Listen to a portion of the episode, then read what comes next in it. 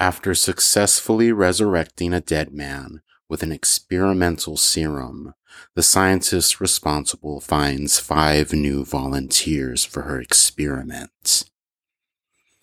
Dr. Dela Cruz grabs her clipboard and checks off everyone strapped to their exam tables. William, Adam, Kelsey, Emma, and Felix are all wearing special cold suits designed to preserve their bodily functions after their hearts stop for 24 hours. The doctor personally checks all their vitals, thanking the group for their bravery. She calls them necronauts, the first explorers of the afterlife.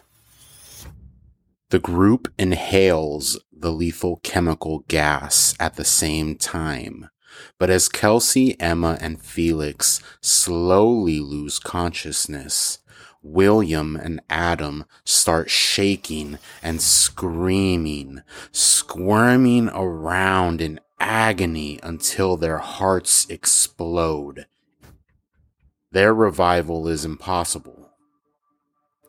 Delacruz takes note of the allergic cardiac reaction and confirms the other three can still be brought back from the space between life and death. Felix wakes up on a moonlit beach, feeling the warm tide wash over him, where he finds his ex girlfriend waiting. She's an angel. So this is heaven. He's sure of it. He whispers, Thank God. While Emma and Kelsey scream for him to get up and run away, but he can't hear them. They don't understand why he's letting a squid demon wrap its tentacles around him. Mesmerized by her beauty, Felix leans in to kiss his lost love when the monster rips his throat out with her beak. The girls run off into the jungle as he's dragged into the black, boiling surf of the river Styx, now an ocean, where starving ghosts of the damned wait for fresh souls.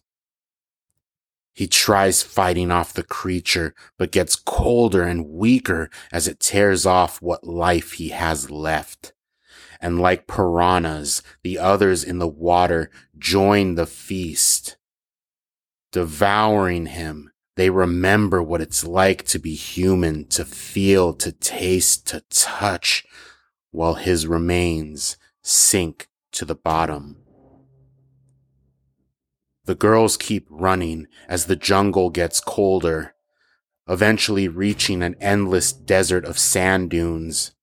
The icy wind howls, scratching their faces as they hold each other for warmth. Hiking uphill for a better look at the landscape, they see a valley below with a giant swirling black hole.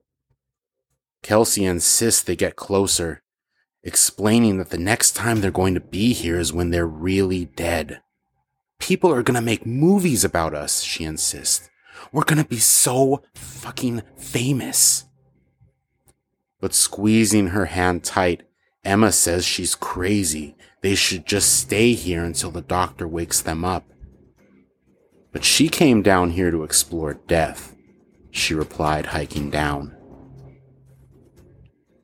The two eventually reach the edge of the vortex, and she wants to look inside when Emma pulls her back Kelsey insists she'll be fine, just don't let go.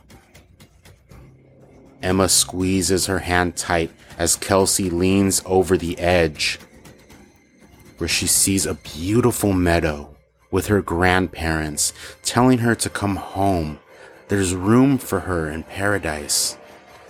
But reaching out, her other arm is going numb from Emma's cold grip now revealed to be a gray, lifeless claw draining her warmth. The meadow catches fire as her family turns to corpses, and the demon in disguise lets Kelsey fall down the wormhole into hell. And back in the land of the living, the real Emma wakes up from the experiment. She calmly sits up, removing her helmet. Delacruz rushes over and checks her vitals, which look stable. And shining a light in her eyes, she asks Emma to confirm her name, her age, and who the President of the United States is. And she answers correctly and coherently, telling everyone that she died peacefully and was bathed in this bright white light, and these angels welcomed her into paradise. I went to heaven, she says. It was so beautiful. While the other doctors confirm Felix is physically alive, but when they shine the light in his eyes, no one is looking back at them. What's left of his consciousness is in pieces in the back of his empty mind, screaming to be put back together. She continues talking about how perfect her experience was. There wasn't any pain or anxiety, she says. When Kelsey slams her helmet into Emma's head again and again, she cracks her skull on the floor until it opens up, spilling out brain.